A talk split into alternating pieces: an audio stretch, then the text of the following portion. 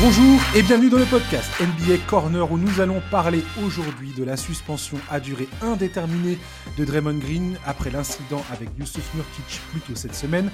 Nous allons également évoquer l'incroyable montée en puissance de Tyrese Haliburton qui est passé du statut de All-Star à celui de potentiel M V P. On terminera sur le Heat qui, malgré les blessures, reste installé dans le peloton à l'Est. Pour m'accompagner, c'est avec joie que je salue Charles. Salut Charlie! Salut Josh, salut à tous. Quel plaisir de te retrouver Charlie. Ah bah écoute, plaisir partagé. Ah ça faisait un moment, ça faisait trop longtemps Charlie, laisse-moi te le dire. j'étais pas loin, j'étais pas loin. Hein, t'as failli gâcher mon Noël Charlie, je te, je te le dis. Ah mais je suis revenu pour ça. Alors Charlie, d'abord on va commencer ce podcast par l'annonce que, j'ai, euh, que j'avais promis la semaine dernière. J'étais terminé le, le podcast de la semaine dernière un peu en perte et fracas en disant « Ouais, machin, grosse annonce pour l'avenir du podcast. » Et effectivement, il y a des choses qui vont changer. Euh, j'ai décidé, on a décidé de, de bouger ce podcast, euh, de, le, de le rendre indépendant en fait. Grosso modo, ce podcast va quitter CNews et désormais va être géré euh, que par moi, tout seul. Euh, et avec mes invités qui vont venir, hein. Charlie, tu seras toujours là, j'espère, tu vas pas m'abandonner. Ah oh non, non, pas du tout, bien, bien, bien au contraire, je serai là. Voilà, donc euh, voilà, on, on, on se lance en solo euh, de notre côté, euh, donc sans plus rien, voilà, c'est, c'est, nous, c'est, c'est moi tout seul qui vais gérer ce, ce podcast. Donc voilà ce qui va se passer, ce qui veut dire un changement de visuel qui va être réalisé par, euh, par mon... Par, euh, par mon ami de la semaine dernière, Adrien, Adrien Pompui.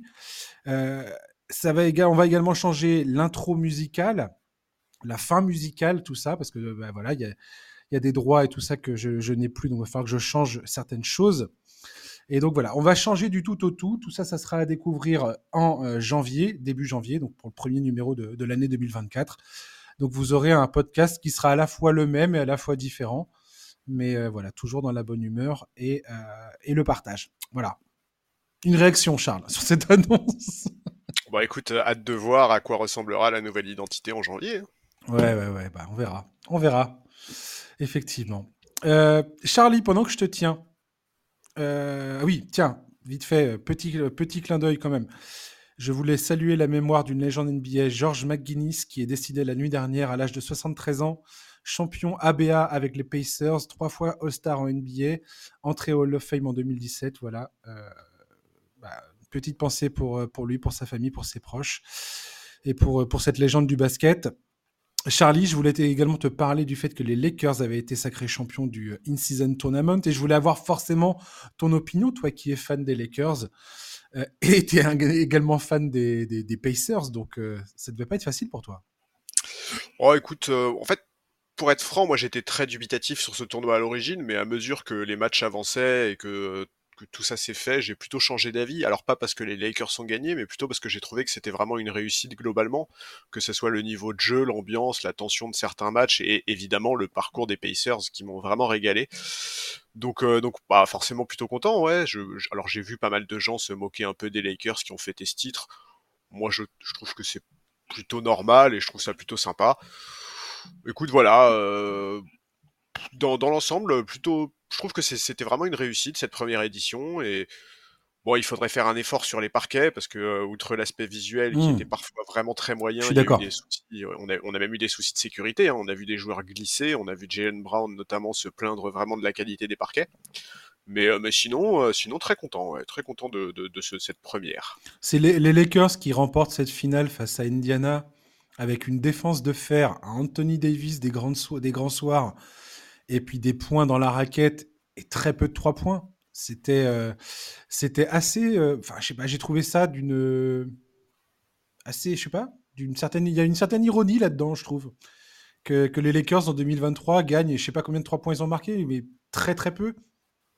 Ouais. Sur les cent vingt-trois points qui, qui, qui, qui, qu'ils ont inscrits, il y en a quatre-vingt-six qui sont plantés dans la raquette. C'est, c'est, ça m'a amusé de, vo- de voir ça. C'était vrai, vraiment pas le truc auquel je, je, je m'attendais.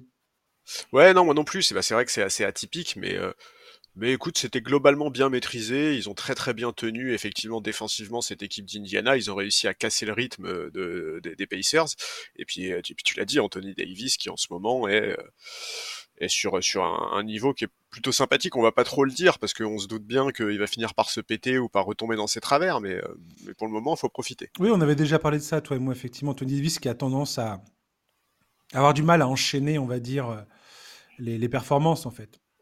Maintenant, une fois qu'on a dit ça, enfin, je, je parle surtout des performances offensives, quelque part. On est, sou- oui, bah, on sûr, est souvent oui. frustré avec Anthony Davis, offensivement parlant, c'est-à-dire qu'il va être capable de marquer... Euh, dix-sept points, vingt points dans une mi-temps, et puis la, mi- la, la seconde mi-temps, il va t'en inscrire quatre, et tu vas, pas, tu vas te dire, bah attends, c'est quoi ce, c'est quoi ce bordel ? Effectivement, les Lakers ont besoin de lui offensivement, donc ça, ça met d'autant plus le, le, le, un coup de projecteur sur, sur ses performances offensives quand elles sont décevantes, parce qu'ils ont besoin de, ils ont besoin de lui offensivement.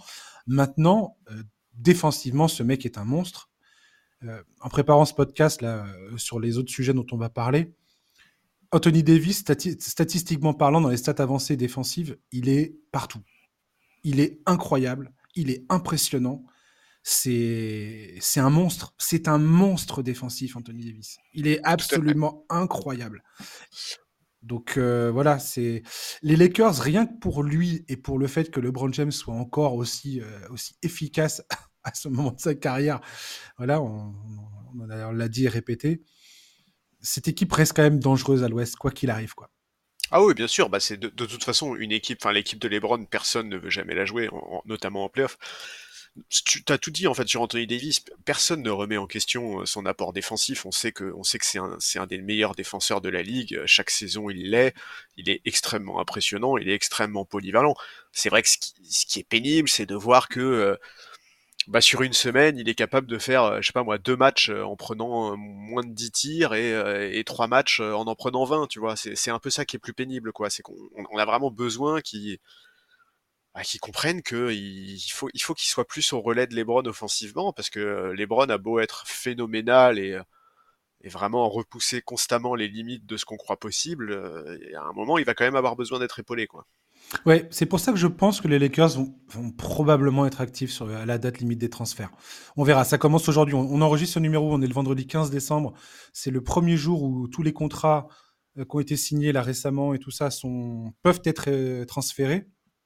Et donc là, dans les prochaines semaines, je pense, euh, jusqu'à la date limite des transferts, qui est en février, euh, voilà, on va sûrement voir des choses qui vont se passer. Et je pense que les Lakers vont jouer un rôle là-dedans, encore, toujours. Quant à LeBron...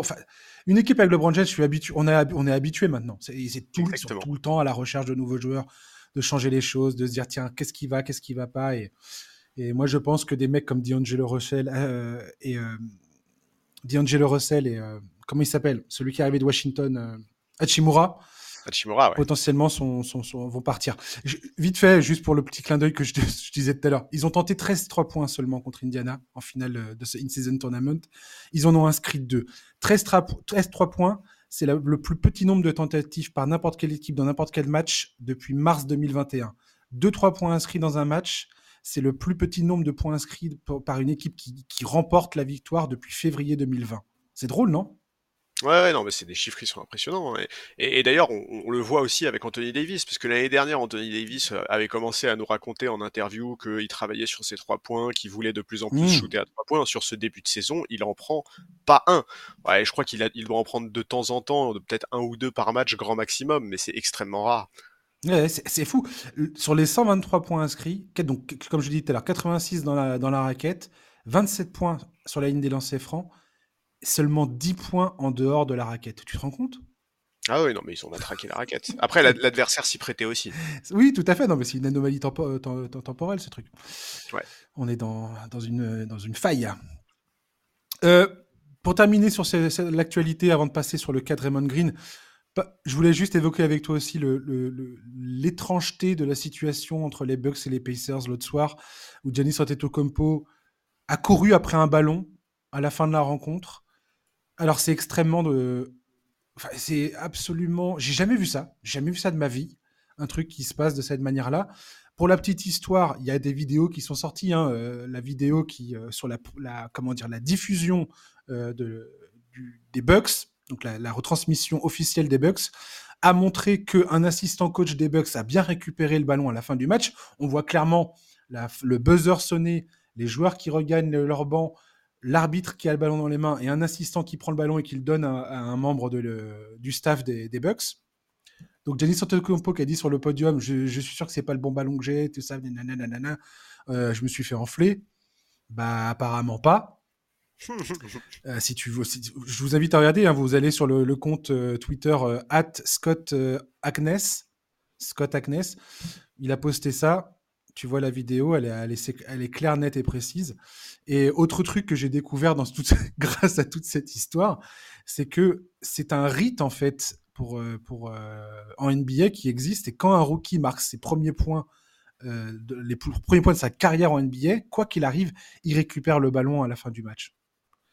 Et là, Giannis a voulu aller récupérer ce ballon parce qu'il a marqué soixante-quatre points, record de points inscrits par le club, alors qu'il allait, il allait les pousser, ces soixante-quatre points. Je suis désolé, les mecs, ils étaient largement en train de remporter ce, ce match. Il est venu, il est, il, est allé part, il est parti à la recherche de ce record. Moi, j'ai trouvé ça un peu moche, personnellement, je suis désolé. Il y a aussi le fait que Damian Lillard a, est, est, est passé cinquième, je crois, sur la liste des all-time en termes de, de, de trois points inscrits ou de tentés. Euh, il, y a, il y avait ça aussi. C'est pas lui qui a le ballon, manifestement. Enfin, bref. C'était un merdier sans nom, cette histoire, et, euh, et ça m'a permis de découvrir cette règle.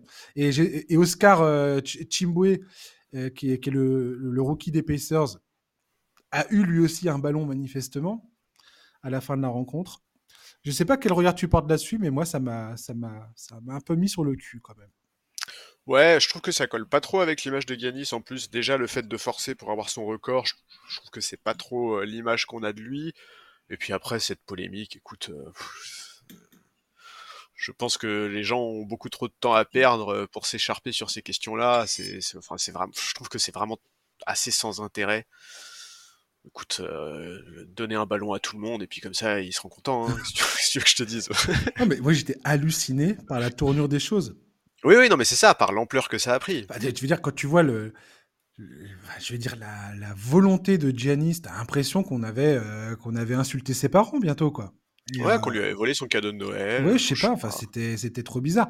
Moi, je, je suis plutôt du côté de, de l'explication des joueurs des Pacers qui disent que, grosso modo, les Bucks étaient un peu euh, en mode revanchard d'avoir perdu, notamment, euh, cette demi-finale du In-Season Tournament, et que il y a une petite rivalité qui est en train de se créer entre ces deux clubs, bizarrement. Ce qu'on n'aurait ouais. pas dit, on n'aurait pas dit ça au début de la saison. Et voilà, bref. Donc, euh, très étonnant, je trouve. Mais ouais, j'ai pas compris la réaction euh, hyper, euh, hyper énervée de Giannis. Donc, bah ouais, non, moi non plus, ça m'a, ça m'a un peu étonné ouais, de sa part. Ouais. Est-ce que c'est pas aussi le signe que tout ne se passe pas si bien que ça euh, du côté de Milwaukee euh... enfin, est-ce que c'est pas le signe d'une tension grandissante dans la franchise, quoi? Oui, mais j'ai l'impression que cette équipe des Bucks est pas du tout en phase, euh, en phase actuellement, quoi. Et ouais. j'ai presque peur parce que quand tu vois les déclats de Bobby Portis qui les enchaîne, hein, tu, tu m'en avais déjà parlé l'autre fois, la dernière fois que tu étais venu, j'en ai reparlé le, à chaque fois que je. je lis des, des articles concernant les Bucks et que je regarde les matchs, tu sens pas la, ça, ça déborde pas de sérénité quand même tout ça. Non, et effectivement, Bobby Portis, il a pas sa langue dans sa poche, quoi. Mm. Il, il hésite pas trop à dire ce qu'il pense. Et on voit bien qu'il y a, en tout cas, j'ai, impré... j'ai l'impression qu'il y a un vrai problème de confiance entre le, le, le coach et ses joueurs pour l'instant. Il y a un truc qui passe pas, quoi. Il y a un truc qui passe pas et euh, j'ai l'impression que les joueurs se sentent mal utilisés. Je sais pas, il y a beaucoup de trucs qui, qui me dérangent.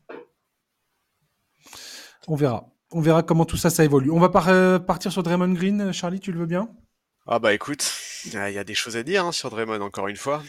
Ouais, après douze saisons, quatre titres et une liste interminable d'exploits sportifs sur le terrain N B A, le noyau dur des Warriors, composé de Stephen Curry, Klay Thompson, Steve Kerr et Draymond Green, est en train de se fissurer devant nos yeux après l'énième suspension de ce dernier, cette fois pour une durée indéterminée suite à son altercation avec Jusuf Nurkić plus tôt cette semaine, lors du match Warriors-Suns. Draymond Green a construit sa carrière sur sa rage de vaincre, sa rage tout court même, j'ai envie de dire. Il a été sélectionné en trente-cinquième position au second tour de la draft en deux mille douze. C'est à la faveur d'une blessure de David Lee que Draymond a réussi à intégrer la, ro- la rotation des Warriors en deux mille quatorze. Après cela, les Warriors ont entamé leur ascension irrésistible vers les sommets de la ligue. Draymond Green a joué un rôle crucial dans la révolution qui se jouait alors sur le parquet de l'équipe d'Oakland, dans le sillage de Stephen Curry. il y a toujours eu les gueulantes sur le terrain, les remontrances face aux arbitres, les coups bas parfois, et toutes ces choses qui en faisaient un joueur adulé par les fans des Warriors et détesté par leurs adversaires. Puis, il y a eu l'an dernier le coup de poing infligé à Jordan Poole pendant la pré-saison, dont la vidéo a fuité sur Internet. On ne sait toujours pas d'ailleurs qui a fait, qui a fait fuiter cette, cette, cette vidéo. Euh, ce qui a rendu public une autre facette de la personnalité de Draymond Green. Fraîchement couronné, couronné champion N B A, les Warriors ont tenté de minimiser l'affaire. Moi, moi également, je me souviens très bien avoir dit « Bah ouais, mais les Warriors, on ne peut pas se priver de Draymond Green. » Ils ont affirmé que ce sont des choses qui arrivent dans un vestiaire. Green avait alors annoncé qu'il allait prendre du temps pour lui à l'époque, je cite, « pour continuer de travailler sur moi-même », c'est ce qu'il avait dit. Quelques mois plus tard, Draymond Green, perçu comme une pièce indispensable de la franchise, aux côtés de Stephen Curry, signé un contrat de cent millions de dollars sur quatre ans. Jordan Poole, qui très franchement n'a, n'a plus jamais été le même après cette agression, alors qu'il il sortait d'une saison très très prometteuse avec les Warriors, où il a joué un rôle central dans le fait qu'ils aient gagné ce titre en deux mille vingt-deux, a été envoyé aux Wizards. Depuis ce coup de poing asséné à Jordan Poole, Draymond Green a été suspendu à quatre reprises. Il a écopé de cinq matchs pour sa prise d'étranglement sur Rudy Gobert, il y a quelques semaines de cela. Et là, il y a quelques jours, Jusuf Nurkić, il a essayé de lui mettre un, un pain dans la tête, soi-disant pour, pour vendre une faute, pour provoquer une faute. Bref. Un autre truc qui m'a absolument sidéré dans cette histoire, c'est que Rudy Gobert, qui est la cible des moqueries de Draymond Green, qui a été agressé physiquement par Draymond Green, et Jusuf Nurkić ont été les premiers à exprimer leur empathie, empathie envers lui. Un homme qui, selon eux, et selon son coach et ses coéquipiers, là, Steve Kerr, euh, Curry et d'autres se sont exprimés depuis, on, ils ont tous dit « Draymond Green a probablement besoin d'aide ». La N B A a décidé de le suspendre indéfiniment avec l'obligation de se plier à certaines règles dont on ne connaît pas la nature avant d'envisager son retour. Charles, quelle est ta position sur cette nouvelle affaire Draymond Green ? euh, pour, Déjà, je pense qu'on a, on a déjà, on en a déjà pas mal parlé après l'étranglement sur Gobert. C'est des gestes qui n'ont absolument rien à faire sur un terrain de basket. Et, et Draymond aurait, pour moi, dû être sanctionné de manière beaucoup plus sévère il y a bien longtemps, que ce soit par la Ligue ou par sa franchise, euh, notamment au moment de l'agression sur Jordan Poole. Tout à fait. Parce que c'est une agression sur Jordan Poole. C'est pas du tout un fait de jeu ou quoi, c'est vraiment une agression. Écoute, je, je, voilà, il devient une caricature de lui-même de plus en plus, et moi j'ai un peu l'impression que c'est presque avec la bénédiction de sa franchise qui, malgré plein de belles paroles, n'a jamais rien fait pour le remettre entre guillemets sur le droit chemin. Je veux dire, je, je, je, je trouve qu'il y a une forme d'hypocrisie énorme de Steve Kerr quand il dit que euh, bah que c'est à Draymond Green de changer, que euh, c'est lui. Euh, enfin, la dernière fois qu'il s'est exprimé sur le sujet, hier ou avant-hier, il a il a fait la litanie. Euh, c'est lui qui a étranglé Rudy Gobert, c'est lui qui a frappé Jusuf Nurkić, c'est lui qui a mis un coup de poing à Jordan. Eh ben d'accord, mais vous vous avez quand même un, un, un levier, euh, vous avez un pouvoir d'action. Euh, il a jamais été réellement sanctionné pour tout ça, et c'est une énorme erreur. Et moi, ça m'étonne pas du tout de voir que ça prend de plus en plus d'ampleur, parce qu'en réalité, bah c'est c'est. Alors moi, j'ai pas d'enfant, mais mais c'est presque un, c'est, c'est un gamin, en fait, Draymond Green. Et le gamin, à un moment, si tu lui mets pas de sanctions, si tu lui mets pas des limites franches, bah c'est, ça m'étonne pas du tout que ça prenne une telle ampleur. Donc, euh, je, je, je, je crois, moi, je, personnellement, j'avoue que je crois pas une seule seconde au fait qu'il va changer. Il a trente-trois ans, et d'ailleurs, après chacune, chacun de ses débordements ces dernières années, il a toujours dit qu'il ne changerait jamais, que ça faisait partie du joueur qu'il était, et cetera, et cetera. Si c'est effectivement le cas, les Warriors vont devoir bien réfléchir à la suite, parce qu'il n'est plus du tout le joueur qu'il était il y a quatre ou cinq ans. S'il continue sur ce rythme, il va devenir plus problématique pour son équipe qu'autre chose. T'as rappelé le contrat qu'il a signé l'été dernier. Je sais pas si les Warriors en sont déjà au stade des regrets, mais ça va finir par arriver si ça continue. Et ouais, je, je sais pas, moi je, je trouve ça vraiment triste, parce que en fait, ça, ça me rend les Warriors assez antipathiques, alors qu'historiquement, c'est plutôt une franchise que j'apprécie. Je me suis régalé pendant des années devant leur jeu, j'ai, j'ai beaucoup de respect pour, euh, pour le coach qui est Steve Kerr, mais, mais je trouve que là, il y a vraiment une forme d'hypocrisie. Je, je trouve que, je trouve que euh, voilà, leur incapacité à sanctionner le joueur, Stephen Curry qu'on n'entend jamais sur le sujet, ouais, je, je trouve vraiment que la franchise n'est pas à la hauteur. Alors peut-être que ça va changer, parce que Steve Kerr a l'air de prendre un peu plus la mesure de la gravité de tout ça maintenant, mais, mais Bon, tu me diras mieux vaut tard que jamais, mais, mais bon, je, je, je sais pas. Là, tout le monde en est effectivement au stade de dire euh, il a besoin d'aide, c'est la preuve qu'il va pas bien. Ok, mais alors qu'est-ce que vous faites pour l'aider concrètement, en fait? Et pourquoi avoir attendu autant de temps? Pour, pourquoi est-ce que l'agression sur Jordan Poole est autant passée euh, à la trappe? Enfin, voilà, moi, je, je, j'avoue que tout ça m'énerve un peu. Je, je, je, je, je comprends pas, vraiment, je ne comprends pas l'inactivité des Warriors sur le sujet. Euh, là, il y a Mike Dunleavy, le nouveau general manager, qui s'est exprimé sur le sujet, qui s'est exprimé sur la question. Alors lui aussi, il a mis l'accent non pas sur la future sanction qui allait frapper le joueur, mais euh, sur ce qu'il a appelé l'aide et le conseil qu'il devait lui fournir pour se calmer. Vous avez vraiment attendu qu'il ait trente-trois ans pour comprendre qu'il avait besoin de se calmer, le gars? Enfin, c'est. On est, enfin, voilà, ouais, ouais, on est clairement là, on est clairement sur des éléments de langage. Mais ouais, mais oui, c'est, mais... c'est clairement de la communication, on est d'accord. Euh, c'est, c'est pas autre chose. Hein. C'est, euh, on prend ça sous l'angle de il a besoin d'aide, il faut lui tendre la main, et ainsi de suite. Et j'ai, j'ai, je, je veux bien croire que cette personne a besoin d'aide. Clairement, Draymond Green a l'air d'être quelqu'un pour être capable de faire ce qu'il fait là. Et là, vu la, la récurrence des événements ces derniers temps, là, il y a clairement un problème. Et effectivement, je pense que tu as tout à fait raison dans le, dans, dans le fait de, de souligner le fait que l'incident avec Poole est le moment où la franchise s'est complètement fourvoyée sur le cas de Draymond Green, s'est totalement trompée sur le, le jugement de cette situation. Ils ont, dé, ils ont décidé de passer ça et de, passer un, de mettre un linge sur le problème en disant « c'est bon, on ne le voit plus, il n'existe pas ». En fait, on avait l'impression que le truc le plus grave dans cette histoire, c'est que la vidéo est fuitée. En fait. Complètement. C'est quand même dingue. C'était c'est... la trahison, c'était la trahison euh, portait sur qui, avait, qui a fait fuiter cette vidéo. C'est hallucinant. Or, enfin, moi, je ne sais pas quel est ton sentiment par rapport à Jordan Poole, mais Jordan Poole n'est, n'a plus, n'est plus du tout le joueur. Enfin, je veux dire, comment... Je regardais ses stats tout à l'heure à Jordan Poole. Il est reparti sur des bases qui ressemblent à son année de rookie. Ouais. Tout le monde se foutait de sa gueule parce qu'il faisait des erreurs, parce qu'il faisait n'importe quoi, parce qu'il prenait des shoots to- totalement stupides, ce qu'il refait maintenant. Mais, je sais pas, personne n'a l'impression que Jordan Poole est en souffrance par, depuis ce moment-là, depuis cet instant. Je sais pas, ça, ça me semble... Et j'ai l'impression qu'on on redécouvre ça maintenant. Draymond Green, voilà, pareil. On dit, ouais, il a besoin d'aide et tout. Mais on a, on a, comme tu viens de dire, on a vraiment eu besoin d'autant de temps. Enfin, les gens, tout du moins, qui sont... Parce que nous, en tant que fans, qu'est-ce que tu veux qu'on en sache? On n'en sait rien du tout. On n'est pas, on n'est pas dans les vestiaires, on n'est pas au quotidien avec eux, on ne travaille pas avec eux. Comme euh, dit Draymond Green, mêlez-vous de vos histoires, vous ne savez pas de quoi vous parlez. Bah ouais, mec, tu as tout à fait raison. Par contre, tous ceux qui gravitent autour de lui, tous ceux qui sont intimes avec lui, tous ceux qui partagent le, leur, leur vie avec lui, leur quotidien avec lui... Que font ces gens-là depuis tout ce temps?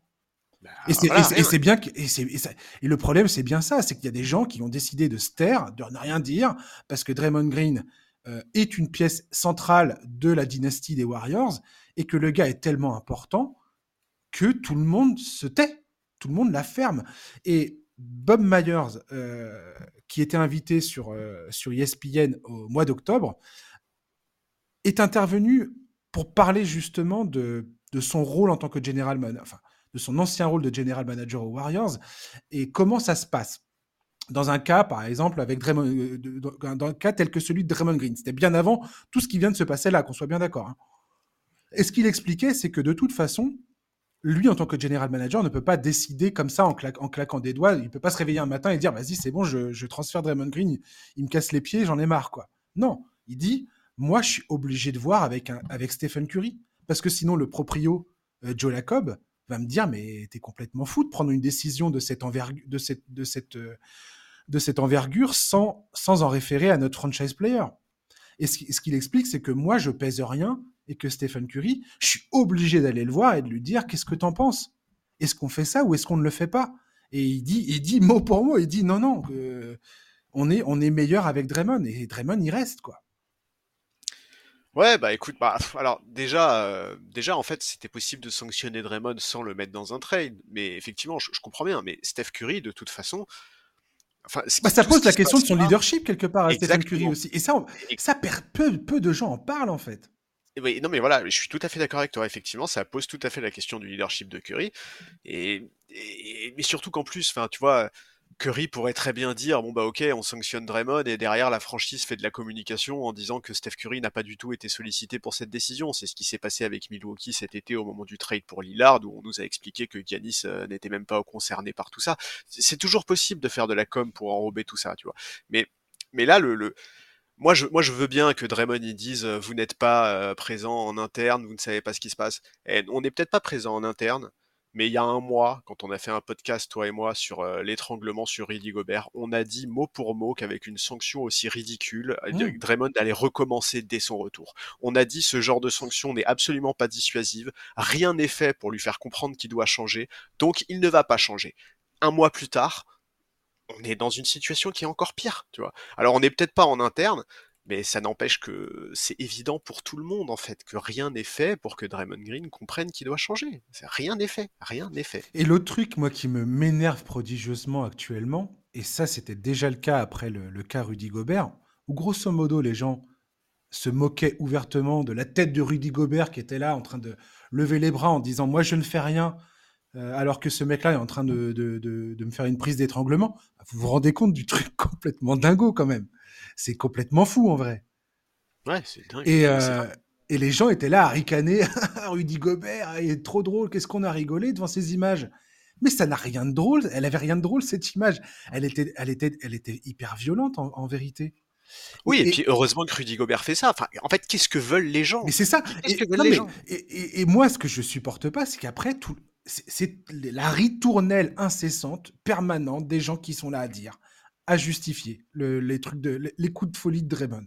Oui, Draymond, il est comme ça, oui, c'est, c'est sa rage de vin qui font qu'il est le défenseur qu'il est, qu'il est le joueur qu'il est, et ainsi de suite. C'est comme ça, c'est parce qu'il a la niaque, c'est parce qu'il a la rage de, de vaincre et tout ça. Ok, ok, mais euh, être combatif sur un terrain, c'est, c'est, ça n'a rien à voir avec le fait d'agresser physiquement les gens sur un terrain, d'être violent physiquement sur un terrain. Ça, c'est, ça, c'est une toute autre dimension, quoi. Et je pense qu'on ne, on ne trace pas du tout la limite entre qu'est-ce qui est acceptable et euh, sportivement euh, louable, quelque part, la combativité, le, la ténacité, tout ça, tout ce que tu veux, ok, pourquoi pas. Et Dieu sait que Draymond Green, quand tu le vois parler, quand je vois Jokic qui se fait sortir à Chicago parce que le mec, il dit un gros mot à un arbitre, alors qu'il faut avoir conscience que les, les joueurs N B A disent des gros mots en permanence tout le temps. Hein. Euh, quand tu vois Draymond Green, il y a des matchs où il est sans arrêt dans l'oreille des arbitres à leur dire « vous êtes des merdes, vous ne faites pas votre boulot ». Quoi. Et il s'en, ouais, sort, mais... il s'en sort haut la main, tout le temps. Dire, ce gars-là a des passes droits quand même depuis longtemps. Oui. Et, et quand je vois les commentateurs qui sont là, ah, mais c'est, c'est, c'est ce bon vieux Draymond, non, je suis désolé, non. Il faut, faut arrêter avec ce discours, en fait. Ce truc-là, moi, m'énerve prodigieusement à l'heure qu'il est. Continuer de trouver des excuses à ce mec-là, c'est, c'est, c'est ne, ne pas lui rendre service à lui, en premier lieu, et à, toutes les, à tous les gens qui sont victimes de ce type-là, et aux gens qui se pensent euh, en droit d'avoir ce type de comportement, quoi. Non, mais ça ne rend pas service à la N B A en règle générale, parce que moi, je veux bien... Alors, en fait, les gens qui se sont moqués de la réaction de Rudy Gobert au moment de l'étranglement, qu'est-ce qu'ils veulent, ces gens, en fait ? Ils veulent, ils veulent que Rudy Gobert réplique et qu'on reparte sur un remake de deux mille quatre avec Malice at the Palace. C'est ça, en fait, la N B A qu'on veut ? je, c'est, En fait, ça, ça n'a aucun sens. La N B A n'est pas un sport de combat, on n'est pas du tout là pour assister à ce genre de contact. Et évidemment que Rudy Gobert a eu la bonne réaction en levant les bras et en disant euh, qu'il n'y a, y a qu'un malade dans l'histoire et c'est pas moi, les gars. Et... Et ouais, je, je, moi je sais pas. Je, en fait, j'ai hâte de voir euh, quelles sanctions va prendre la Ligue. Je, je, je, en fait, je suis incapable de me projeter là sur qu'est-ce qui va se passer pour Draymond Green. Non, je, on, je, on va pas le savoir. Incapable. On va pas le savoir. On en a parlé toi et moi euh, récemment euh, en, en échangeant sur le. On a déjà parlé toi et moi de ce sujet-là euh, au moment où ça arrivait. Est-ce que tu crois ? Enfin, je sais pas. Peut-être que ça, va... peut-être qu'on ça va changer. Mais la N B A, quand est-ce qu'ils ont communiqué sur quoi que ce soit ? Prends le cas de Ja Morant par exemple, qui va revenir là. Face aux Pelicans, de sa suspension de vingt-cinq matchs. La N B A a dit, enfin, Adam Silver a dit, je vais le rencontrer.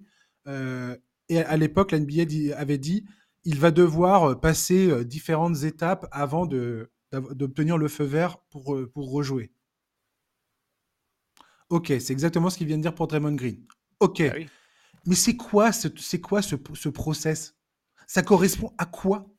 Non, c'est, quoi ça, les, c'est quoi les étapes qui permettent de dire c'est bon, Draymond Green euh, n'est plus le même homme, il est changé. Vous allez lui faire une, et... vous allez le lobotomiser, non. Enfin, je veux dire, euh, et, et je suis pas en train de dire que le Draymond Green devrait avoir interdic- interdiction absolue de remettre les pieds dans la ligue, mais euh, mais je sais pas, c'est, c'est, ça montre, pour moi, ça montre que ce type de problématique et peut-être com- enfin, tu vois, de, de comportement ou d'agressivité et de, bah, je sais pas, de santé mentale, j'ai envie de dire, si on peut peut-être mettre ça dans ce, sous ce prisme-là, voir ça sous ce prisme-là. Je trouve que tout ça est, est encore excessivement mal géré, en fait. C'est très mal géré, et je vais même aller plus loin, moi. La N B A est nulle, mais nulle pour communiquer sur ces problèmes-là. Si tu te rappelles bien du communiqué quand ils ont annoncé la suspension de cinq matchs après Rudy Gobert, dans le communiqué, il y a marqué mot pour mot que la sanction tient compte de l'historique de Draymond Green. Cette phrase, c'est une énorme erreur, parce que qu'est-ce que tu ouais. fais maintenant, en fait, aujourd'hui ? Aujourd'hui, si tu mets une énorme sanction à Draymond Green, qu'est-ce que tu vas dire ? Tu vas dire, ah ben en fait, on s'est rendu compte que ses antécédents étaient plus importants que prévu. Enfin, tu vois, en fait, c'est, tu vas forcément te désavouer de la sanction que tu lui as mis après l'étranglement sur Gobert, en fait. Et donc, cette phrase, c'était une erreur, une erreur énorme de la part de la N B A. Et d'ailleurs, à l'époque, tout le monde, mais tout le monde s'est foutu d'eux en lisant ça. Cinq matchs en tenant compte de ses antécédents. Non, mais c'est une blague. C'est une blague. Et c'est, c'est, c'est vraiment, c'est rare qu'on soit aussi critique sur un aspect communication de la N B A, parce que c'est quand même une ligue qui est, qui, Qui, enfin, qui, qui accorde une importance énorme à la communication ces dernières années, enfin depuis les années deux mille, ils ont, ils ont, ils ont eu des communications souvent assez remarquables. Ils gèrent très bien cet aspect-là, mais pas du tout sur les sanctions. Sur les sanctions, ils sont complètement à la ramasse. C'est très drôle. Enfin, c'est très drôle. Il y a, pour ceux qui ont connu l'ère David Stern, qui était le père... Euh... Le père fouettard par excellence, le gars qui... Ah bah absolument, le oui. mec, il te tombait dessus, mais pas à moitié, quoi. C'est-à-dire qu'une fois qu'il y a, il, s'il y avait un truc qui, qui, allait, qui dérapait, tu peux être sûr que tu allais que tu allais au casse-pipe avec, ce, avec ce mec-là. Mais quelque part, j'ai l'impression que c'est cette marque, d'auto- cette marque d'autorité, et je suis pas du tout le genre de mec qui est pour, c'est pour imposer une autorité suprême, tu vois. Je trouvais que David Stern allait beaucoup trop loin là-dedans. Mais... De, très bizarrement, on est passé d'un, d'un, du, du, de tout à rien quasiment. C'est-à-dire Absolument, qu'on est passé de David Stern qui avait une matraque à la main et dès que tu bougeais, il te, il te la calait dans les jambes euh, pour te mettre à terre. Et de l'autre côté, tu as Adam Silver, le mec, il te, il te met une couronne de fleurs autour du cou quand tu, quand tu frappes quelqu'un bientôt, quoi. Ouais, je suis complètement d'accord Venez avec toi. Venez mes enfants, ce n'est pas bien grave. Viens faire un câlin à Adam. Ouais, on est passé d'un extrême à l'autre, c'est tout à fait ça. Et tu te dis, mais attends, il faut un juste milieu dans tout ça, quand même. Peut-être, je sais pas. Ouais, et puis, euh, ouais, je sais pas. En fait, j'ai. Enfin, je sais pas quoi penser. Euh... Parce que sur Draymond, on va encore nous dire « Ah mais oui, mais vous comprenez, euh, à chaque fois qu'il loupe un match, il perd cent cinquante mille dollars. » Mais c'est pas ça la question, en fait. C'est pas ça qui va le faire changer. Mais tu vas voir que c'est ce qui va sortir. C'est, c'est une évidence. C'est sûr et certain. D'ailleurs, ça a déjà commencé. Hein. Sur tous les articles qui évoquent ces suspensions, il y a cette phrase à la fin de euh, « Pour mémoire, il perd cent cinquante mille par match manqué. » Super. Euh, super. Ouais, okay. Et passer, et passer vingt matchs. Si, si, mais attends, mais c'est... E S P N, ils ont fait un papier là-dessus. Euh... Je ne sais plus comment il s'appelle, leur, leur, leur journaliste, là, qui explique même que les Warriors vont, vont, vont économiser des, des, des taxes de, de dingue, en fait, avec ces suspensions. Ils vont économiser des thunes de fou, de fou furieux. C'est un complot, en fait. Ils avaient prévu ça depuis le début. Tout était prévu. Euh, ouais, attends, je, je vais te retrouver ça tout à l'heure, tiens, si, si, si on y est encore, mais euh, bref. Tout ça pour dire que cette histoire de, de, de, de Draymond Green est vraiment fâcheuse. Ouais, et, et franchement, en plus, euh, vraiment, les Warriors n'avaient pas besoin de ça. Hein. Parce que mais c'est, absolument c'est... pas, je veux dire, c'est le chaos absolu, cette équipe. And- bah oui. Andrew Wiggins, mais ce mec a totalement disparu des radars. Je me souviens encore de lui qui disait, après les finales, face à Boston, le titre, il disait, euh, parce qu'il était félicité pour, son, pour, sa, pour sa capacité à prendre des rebonds, tout ça. Ils étaient là, ah, dis donc, Andrew. Euh, et il dit, bah ouais, je comprends pas, je sais pas pourquoi j'ai jamais fait ça de ma carrière, mais il euh, n'y a pas de raison que, que, que j'arrête à partir d'aujourd'hui, euh, parce que ça aide l'équipe et tout ça, ils ont besoin de ça. Tu regardes, les, tu regardes l'apport de Wiggins aujourd'hui, c'est, c'est, c'est, c'est grotesque. Il a moins de rebonds en moyenne que Stephen Curry. Je veux dire, c'est, c'est, c'est absurde. Et, et, ouais, Klay Thompson, je... et Klay Thompson, ça me, ça me fend le cœur de le reconnaître, mais, mais je sais pas, je sais pas quoi dire. Et, et... Moi, Wiggins, j'avoue que je suis un peu inquiet. Ouais. Je, je me demande s'il n'y a pas un souci avec lui. On sait que la, la saison dernière, il a raté pas mal de matchs pour des soucis personnels, des soucis familiaux, et cetera. Oui, et cetera. C'est et très en fait, grave, ouais. Ouais, voilà. Et honnêtement, euh, il faut dire les choses, on n'a jamais... depuis son retour, retrouver le vrai Andrew Wiggins. Quoi. Donc, mais toi, est-ce que... là aussi, est-ce que, par exemple, il n'y a pas un blocage mental, par exemple ? Parce qu'il n'y a pas un truc... Euh, une difficulté euh, psychologique à, à dépasser, peut-être un, une situation traumatisante, ou je sais pas. Je sais, en fait, c'est, on, a, on a tellement pas d'informations sur ce qui s'est passé. Il y a un espèce de consensus en fait. Logique euh... comptoir.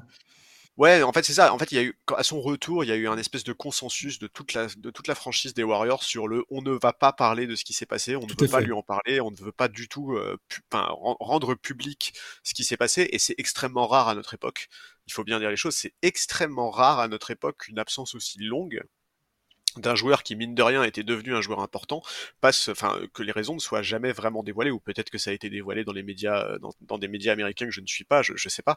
Mais, mais c'est vrai que, ouais, moi, ça m'inquiète un peu sur, euh, sur Wiggins, je, je sais, je sais pas ce qui se passe, est-ce qu'il a besoin de changer d'air, est-ce qu'il a besoin de, de, je sais pas. Mais, mais effectivement, c'est, c'est assez inquiétant, son niveau. Ouais, mais tout, toute l'équipe, là, c'est, c'est, ils ont fait un début de saison qui était pas, qui était pas dégoûtant, et j'en avais parlé rapidement, je me souviens, euh, avec Théo, euh, dans un des podcasts, ça me semblait pas si mal engagé que ça. Et puis alors depuis, mais c'est la débandade absolue. Et là, tu vois bien que Steve Kerr, c'est plus, c'est plus, euh, c'est, c'est plus qui jouer en fait. Il sait plus qui mettre sur le terrain. C'est, c'est, c'est, ouais. c'est, c'est absolument euh, effarant comme truc. C'est ça, il a loupé deux mois de compétition l'année dernière quand même. Ouais, non, mais c'est de ses problèmes familiaux, tu vois. C'est, enfin, c'est pas un petit truc qui lui est arrivé, quoi. C'est. Et tu vois bien que cette équipe n'arrête pas de faire des fautes, n'arrête pas de perdre des ballons. Et ça sent aussi, ça, c'est là aussi que ça sent la fin de règne. Euh, ça, c'est la chute de l'empire quelque part. Euh, ouais, auquel, je trouve. Auquel je on trouve est en train de... ça. Ça, ça sent, ça sent ça en tout cas. Ouais, alors je trouve que ça se sent beaucoup plus là que ça ne se sentait euh, sur les quelques saisons où Klay et Steph Curry étaient blessés. Alors c'est facile de dire ça maintenant qu'ils ont regagné un titre entre, entre temps, mais, euh, mais c'est vrai que là, euh, entre l'attitude de Draymond, le niveau de Wiggins, euh, l'état de Klay qui... Bah, qui est très clairement plus du tout le joueur. Enfin, maintenant, y a... enfin, tout le monde sait qu'on ne retrouvera jamais le Klay Thompson. Euh... Ouais, alors qu'on es... c'est ce qu'on avait... toi et moi, on espérait ça. Quand on l'avait vu pendant le... la saison deux mille vingt-deux où ils ont gagné le titre, on s'est dit « Ah, mais là, il est... il est pas si mal que ça à son retour. On imagine qu'il va être meilleur la, la... la saison d'après et encore d'après, et ainsi de suite. Que ça va aller ouais. de mieux en mieux pour lui. » Et pas du tout, en fait. Il, il, s... non, il s'écroule total... totalement depuis lors. C'est, c'est inattendu comme... Euh... Et là, tu vois bien que ils sont en retard sur, euh, sur plein d'actions. Ça joue pas du tout collectivement comme ça le, comme ça le faisait avant. Je sais pas. C'est, c'est ouais, ça sent, ça sent pas bon quoi. Bon, en tout cas, je... enfin, cette équipe ne tient que sur les épaules de Steph Curry aujourd'hui. Il faut le dire, ça c'est clair. Et, et à un moment, il va peut-être en avoir marre aussi, Steph quoi. Alors justement. Pour terminer sur cette histoire de, de, des Warriors, on va finir par parler de, de Steph Curry, justement. Steph Curry, est-ce qu'il a une responsabilité, en tant que franchise player, est-ce qu'il a une responsabilité particulière? Alors, je ne dis pas qu'il soit, en aucune manière, je, je ne dis qu'il devrait être responsable des actes de Draymond Green. Ce n'est pas ça que je suis en train de dire. Mais ce que j'essaye de déterminer, enfin, de, de, de, de, de mettre des mots là-dessus et de déterminer... Quel est son rôle à jouer à partir de maintenant à Stephen Curry dans cette histoire? Qu'est-ce qu'il peut faire en tant que franchise player pour, pour aider la situation? Ah mais c'est trop tard. Il fallait le faire il y a des années. Enfin, je, je, ouais. pour, pour répondre à ta question, à mes yeux, oui, il a une vraie responsabilité parce que mais parce qu'on sait très bien comment ça se passe en N B A. Il n'est pas tout puissant, Steph Curry aux Warriors, mais il est extrêmement puissant. Sa parole porte beaucoup. Et c'est clair et net que s'il y a un moment, bah, au moment par exemple de l'agression sur Poole, il avait dit « Bon les gars, il f- ce serait peut-être bien de marquer le coup quand même, euh, qu'on s'assure qu'il ait compris le message. » Là, là, on, en fait, ouais, on a l'impression qu'il laisse complètement courir. Euh... Ouais, on, en fait, on a une impression d'une forme de passivité, quoi, là, de, de la part de Curry qui, qui subit la situation alors que il devrait absolument rien subir à Golden State, en fait. Complètement. Et là, le, ce qui est en train de se passer avec Draymond, c'est un retour de bâton en pleine tête pour, t- pour toutes les décisions qui n'ont pas été prises. Et la plus grave est très probablement le fait de n'avoir pas fait grand-chose après le, l'agression de Jordan Poole. Mais bien sûr. Je pense que ça a détruit beaucoup de choses dans ce vestiaire. Beaucoup plus que je n'aurais jamais cru euh, possible. Très clairement. Et là, tu sens que bah, c'est une équipe qui se barre en lambeaux, quoi. Ouais, ouais, il y a vraiment une sensation de fin de cycle assez terrible, ouais, bien sûr. Donc, je ne sais pas si un transfert va être la solution, s'il euh, y a quelque chose à faire, et je ne parle pas forcément de transférer Draymond Green, par ailleurs, mais de, de, de changer quelque chose, parce que là, clairement, ils vont, ils vont nulle part. Là, ils sont, ils sont même pas sur le play-in, il me semble, pour l'instant. Donc, euh, je sais pas, il y a un moment, il va falloir faire, euh, il va falloir faire quelque chose, quoi. Et je, je vois vraiment pas ce qu'il va être possible de faire. Ouais, non, je vois pas non plus, parce que euh, même, même s'ils veulent monter des trades, là, bah, s'il y a quelques assets qui sont intéressants quand même, mais, euh, mais en fait, on a tellement la sensation qu'il y a quelque chose qui est cassé, que est-ce que juste euh, changer deux trois joueurs à la marche, ça suffira? euh, Si demain, la situation avec Draymond Green est intenable, euh, qui va vouloir de Draymond Green aujourd'hui, quoi? Ça, ça, à la limite, un contender à la, de- à la trade deadline peut être intéressant. Avec ce contrat-là? Avec ce contrat-là, j'en suis persuadé. Avec le, le fait qu'il soit suspendu euh, toutes les trois semaines, là ?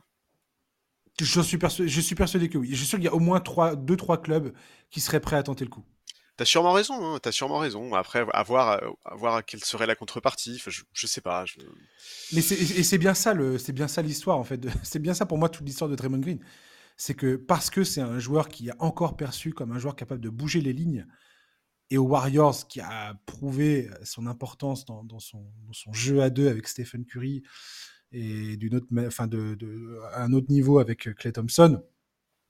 Je veux dire, ce trio a, a tellement prouvé déjà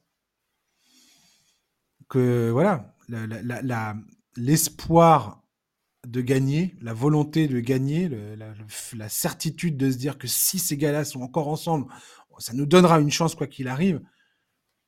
Voilà, c'est ce qui a, je pense, motivé une suite de mauvaises décisions. Oui, non, mais c'est en, sûrement en tout cas, ça. ça a puis... une partie non néglig... C'est une partie non négligeable de, de, de, de, de, de ce qui nous a mené à cette situation, quoi.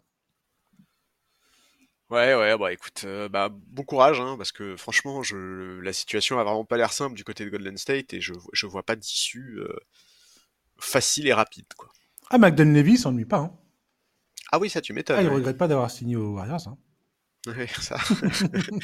Je pense que Bob Myers il regrette pas. Non, lui il doit, il doit là, se dire ouf, content d'être sorti de là. Moi. Ouais, je suis parti au bon moment. Là. Allez, on va parler de Tyrese Haliburton. Oui, je sais, on entend beaucoup parler de Tyrese Haliburton ces derniers temps. C'est mérité. J'en ai parlé pas plus tard que la semaine dernière. Vous allez me dire euh, encore, mais oui encore, parce que j'avais promis qu'on irait un peu plus en avant dans l'analyse de son jeu. Ben, voilà, le meneur des Pacers vient de passer ce cap. Celui qui te passe du statut du joueur All-Star à celui de franchise player à celui de potentiel M V P en l'espace d'une saison. Ça fait six ans qu'Haliburton est en N B A et qu'il ne cesse de progresser. Mais alors, au point de devenir ce joueur-là, je ne pense pas qu'il y ait beaucoup de monde qui aurait pu prédire une telle évolution. Comme je m'étais posé la question il y a à peu près deux trois ans pour Julius Randle, je me demande si Tyrese Haliburton sera capable de maintenir ce rythme sur la durée. C'est comme ça que la, les grands euh, justifient leur statut. C'est qu'ils ne le font pas une euh, ou deux saisons, c'est qu'ils le font sur euh, dix ans, quoi, voire plus. Et c'est pour ça que ça, de, ça devient de, de vraies légendes en N B A. Pour le moment, Tyrese parvient à se hisser parmi l'élite de la N B A, donc il faut quand même qu'on profite de ça parce que c'est beau. Et personnellement, je n'aurais jamais imaginé ça. Il est actuellement cinquième de la Ligue au classement du Player Efficiency Rating, devant Luka Doncic, Anthony Davis, Devin Booker et LeBron James. Il est sixième en win share, il est quatrième en box plus minus. C'est une stat avancée qui permet de, de combiner ton efficacité défensive et offensive sur le terrain, enfin quand tu es sur et quand tu es en dehors du terrain, qu'on trouve sur basketball reference point com. Il figure dans le top dix de la plupart des classements des statistiques avancées. C'est un des meilleurs playmakers de la ligue. Il ne perd quasiment jamais aucun ballon. Charles, Tyrese Haliburton, un mirage ou un joueur sur lequel il faudra compter à l'avenir, selon toi? Ah, un joueur sur lequel il faudra compter à l'avenir. Je j'ai, j'ai pas le moindre doute au moment de te répondre. C'est, ouais. Pour moi, c'est une évidence. Euh, moi, je suis fan d'Haliburton. Indiana, c'est une des équipes que je suis le plus depuis, euh, depuis le trade, pour plein de raisons. Mais lui en est très certainement la principale. Euh, je pense qu'en plus, euh, avoir un coach comme Rick Carlisle à ses côtés, bah, il en profite énormément. Et voilà, les Pacers, c'est la meilleure attaque de la ligue euh, d'assez loin, il me semble. C'est l'équipe qui fait le plus de passes décisives. Alors oui, défensivement, c'est très compliqué, mais c'est un parti pris et quelque part, c'est cohérent parce qu'ils n'ont pas le matériel pour défendre. Et Haliburton, c'est le chef d'orchestre de cette équipe. Il est parfaitement à l'aise dans ce système euh, qui voit... qui voit cette équipe galoper constamment, il se régale des courses, Pardon, il se régale des courses de ses coéquipiers. C'est euh, Indiana, on l'a dit, donc en termes de pace, il, de, il devance absolument tout le monde. Il fait une saison qui est exceptionnelle. Il est très très propre dans son playmaking, il perd étonnamment peu de ballons, enfin en fait même pas si étonnamment parce que c'était déjà le cas l'année dernière. L'année dernière il fait une série de trois matchs avec quarante passes décisives et zéro ballon perdu. Euh, cette saison il est encore, euh, il est encore absolument fascinant à ce niveau-là. Il y, a, il, y a, il y a ces deux matchs contre Philadelphie où il totalise plus de trente passes décisives en cumulé sans, per- sans, sans perdre un seul ballon pendant la double confrontation. Le match face à Milwaukee en demi-finale du In-Season Tournament où il est incroyable, vingt-sept points, quinze passes, aucun ballon perdu, un trois points clutch dans le Money Time. Enfin, il a transformé cette équipe d'Indiana et d'ailleurs Carlisle l'a dit très clairement en début de saison, Haliburton a changé l'image de la franchise, il l'a rendue attractive à la fois pour les fans N B A mais aussi pour les free agents et d'ailleurs Euh, il avait précisé à l'époque que si Bruce Brown avait signé, c'était en partie pour jouer euh, à côté d'Haliburton. Wojnarowski a remis le couvert là récemment en affirmant que plusieurs joueurs, des plusieurs grands joueurs, pourraient tenter euh, de venir du côté d'Indiana pour jouer aux côtés d'Haliburton. Et ça, c'est c'est un changement qui est d'une c'est, c'est un changement qui est d'une importance hallucinante. Euh, donc oui, il a encore plein de progrès à faire et encore heureux, il ne faut pas oublier qu'il a que vingt-trois ans à Haliburton, hein. Quand on voit la propreté de son jeu, on n'imagine pas qu'il a vingt-trois ans mais c'est le cas. Euh, maintenant il, il faut qu'il confirme, on, on veut le voir quand le jeu se ralentit, on a vu les Lakers en finale du tournoi qui ont parfaitement su freiner les chevauchées des Pacers, ils ont été chercher Haliburton très très haut, euh, notamment Cam Reddish qui l'a suivi absolument partout, qui hésite, ça n'hésitait pas à switcher, enfin bref, Darvinham a fait un très bon boulot là-dessus et ça illustre les progrès qu'Haliburton doit faire s'il veut briller en play-off, parce que c'est là la suite en fait. On peut parler de son statut de potentiel M V P, de All-Star, machin, c'est pas ça qui compte, ce qui compte c'est est-ce que Haliburton va être capable de briller en play-off où, on le sait, le jeu a tendance à beaucoup se ralentir, les défenses sont bien plus mises en, mises en valeur que pendant la régulière. Donc voilà, la progression d'Haliburton, elle passe par quelque chose qui est très simple, très clair, jouer les play-offs chaque saison, être rendez-vous du, au rendez-vous du mois de mai, engranger de l'expérience face à des situations et des défenses beaucoup plus sérieuses, à un jeu plus posé. On veut le voir sur demi-terrain parce qu'on sait, on sait d'ores et déjà que bah, c'est... un des, voire le meilleur playmaker de la ligue aujourd'hui dans une équipe qui galope, quoi. Il est incroyable, c'est un créateur absolument incroyable. C'est fascinant. Euh, il y a moins de trente-sept pour cent de, de, de ces tirs à trois points qui sont, euh, qui sont euh, le, comment dire, le fruit d'une passe décisive. C'est-à-dire que lui crée quasiment la quasi toute, enfin le, le, le trois quarts de ses shoots, c'est lui qui les crée pour lui. Et il crée un nombre incalculable de shoots pour euh, ses coéquipiers. Je crois que c'est le joueur qui... Euh, comment dire, qui domine la ligue en points inscrits après une, après une passe. Euh, c'est ça, les, c'est ça les, les, les points qui résultent, les points qui sont inscrits immédiatement après une passe, une passe décisive, donc forcément, puisqu'il y a, un, il y a un panier qui est inscrit. C'est lui qui est en premier avec trente et un virgule quatre points générés de la sorte. Il est devant Trae Young, Nikola Jokic, Luka Doncic et Fred VanVleet.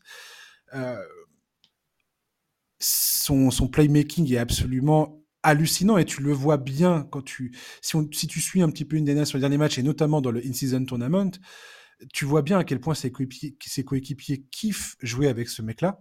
Bah bien sûr. Je veux dire sûr. L'autorité naturelle qu'il a sur le terrain, c'est-à-dire euh, on donne le ballon à Tyrese et on est sûr qu'il va se passer un truc positif.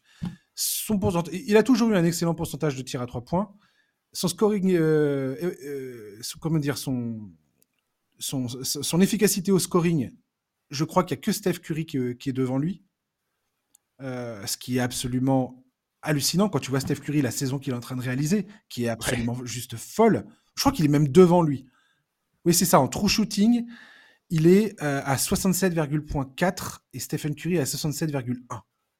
Non mais c'est, enfin vraiment il est, quand tu enfin, vois, vraiment, faut, faut... regardez les Pacers quoi, vraiment, et si vous aimez le basket et que vous ne regardez pas les Pacers, vous êtes en train de faire une grosse erreur vraiment. C'est-à-dire c'est, que si c'est... t'es pas trop bête, Euh, si t'es pas trop bête et que t'es un joueur, euh, que t'es un bon, t'es un bon joueur N B A, tu regardes cette équipe d'Indiana, tu te dis non seulement je vais probablement euh, absolument trop kiffer cette histoire de jouer avec euh, avec Tyrese Haliburton, mais en plus si je vais avoir le ballon, ça va jouer en équipe, ça va jouer dans la bonne dans la bonne humeur, dans la bonne ambiance quoi. Ah mais tous les mecs en quête d'un gros contrat ont tout intérêt à signer une saison là à Indiana, se faire mettre en valeur par Haliburton pour aller derrière euh, récupérer les sous, hein. Ça c'est clair, c'est clair. Il, il est trop fort, enfin vraiment, euh, c'est l'avenir. Ce mec-là, c'est vraiment l'avenir à ce poste de meneur de jeu. Alors, je sais, il y a beaucoup, beaucoup de jeunes joueurs intéressants en N B A sur les lignes arrières. Hein. Des mecs de moins de vingt-cinq ans. On a du Doncic, du Lamelo, du Ja Morant. La... Non, Morant a plus, mais Maxey. Mais Haliburton, c'est différent, en fait. Il a vraiment un truc particulier. C'est un vrai meneur de jeu. C'est... Ouais, je... je... Moi, je suis vraiment, je, je loupe pas un match des Pacers et vraiment, je me régale à chaque fois. Il a été énormément comparé à Steve Nash dernièrement. Est-ce que tu es d'accord avec cette comparaison ou pas ? Sachant que c'est très drôle parce que pendant, le, pendant qu'il était à Las Vegas, là, il disait ouais, ouais, euh, euh, vous me comparez à Steve Nash.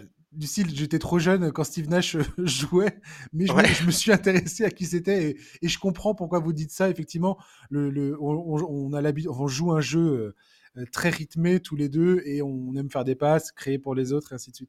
Ça m'a fait rire en fait le gap euh, générationnel qu'il y avait. Mais j'aime, j'aime, bien, cette, euh, j'aime bien cette comparaison. Oui, bah après c'est, c'est la comparaison entre guillemets facile pour le côté euh, beaucoup, beaucoup de passes et très peu de déchets en fait. Parce que c'est, c'est ça le côté qui est impressionnant avec Haliburton. C'est que... Mais même dans la trajectoire de, de leur carrière, c'est-à-dire que lui oui, il oui. a commencé sa carrière aux Kings euh, derrière... Euh, derrière euh, euh, De'Aaron Fox et, et Steve Nash commence sa carrière à Phoenix derrière Jason Kidd et Kevin Johnson, donc c'était c'est amusant en fait de oui oui non mais bien sûr c'est, aussi, et, et, et, je, et je la comprends tout à fait mais mais c'est vrai que quand tu regardes en fait ce qui est fou c'est enfin tu regardes le classement des meilleurs passeurs de la N B A déjà il y a il y a que il y a que deux joueurs aujourd'hui qui tournent à plus de dix passes décisives c'est c'est donc Haliburton et Trae Young mais enfin Trae Young il perd quatre ballons par match quoi tu vois ouais. c'est très nettement plus qu'Haliburton, c'est très très nettement plus. Et Luka Doncic, pareil, euh, Luka Doncic aussi, c'est quatre pertes de balles par match pour, pour neuf passes décisives. Enfin, vraiment, quand on dit que c'est, son, son playmaking est absolument extraordinaire, c'est vrai. C'est... Et ce qui est fou, c'est que c'est dans une équipe qui joue à toute vitesse, tu vois, il pourrait y en avoir du déchet dans cette espèce de, de, d'emballement offensif constant et tout. Même pas, même pas. Et c'est... c'est... Je sais pas si tu as vu là, les déclarations de Bob Myers, donc, dont on parlait tout à l'heure, ancien mmh. General Manager des Warriors, à propos d'Haliburton. Et, et il, est, il, a, il, a, il est presque dégoûté, Bob Myers, parce que bah, sur cette draft deux mille vingt, les Warriors, ils avaient le deuxième choix, ils ont pris James Wiseman, et, et il a expliqué qu'en plus, Haliburton avait fait un excellent workout, qu'ils avaient remarqué qu'il avait une mécanique de tir un peu atypique, mais qu'il avait tout mis dedans. Bah les gars, fallait le prendre. Et on pourrait en parler, on pourrait en parler du craquage des Warriors au, à la draft, euh, au draft depuis, euh, enfin, qui aurait pu euh, porter leurs fruits. Peut-être, je sais pas. On, on pensait que ça aurait été capable, tu sais, de jouer sur les deux, euh, les deux générations, mais non. Ouais, ouais. Mais effectivement, ils se sont croûtés sur pas mal de choix euh, quand tu regardes en arrière. Bah, non mais c'est pas les seuls, hein. Haliburton, il faut le rappeler, il a été sélectionné en douzième position. Mmh. Hein. C'est, c'est, il y en a des mecs devant, sans, sans du tout être euh, mais... vouloir tape, taper sur notre français. Killian Hayes, par exemple, qui joue au même poste, a été drafté septième, tu vois. Non mais de toute façon, moi, c'est pour ça que j'ai jamais, enfin, hormis les quelques joueurs qui sont des coups sûrs à la draft, euh, comme Anthony Davis, comme euh, LeBron James, comme euh, Victor Wembanyama, comme euh, des joueurs comme ça. Enfin, du, du, du... Zion Williamson. Arrête. Et, et attention, Zion, il. Ouais, ouais, il pointe le bout de son nez. Il est un peu en mode vénère là. C'est bien. Ouais. C'est bien. Ouais, bah oui. On verra, on verra. J'espère qu'il va pas se blesser, quoi. Bref, on va pas parler de Zion Williamson. Euh, mais voilà, je veux dire, quand, quand tu vois certains joueurs euh, de, de, dans, dans la ligue aujourd'hui. Euh, Tyrese Maxey, c'est pareil. Ce mec-là a été pris euh, fin vingt et unième, je crois, euh, vingt et unième ouais. choix de draft. Tout à bon, fait. Bah, euh, voilà quoi. Euh... Ouais, ouais, mais bon. Comment euh... il s'appelle euh, Shai Gilgeous-Alexander, c'était quoi ? C'était euh, onzième pick, je crois, de, de la draft. J'ai plus en mémoire, mais ça doit être dans ces eaux-là, ouais.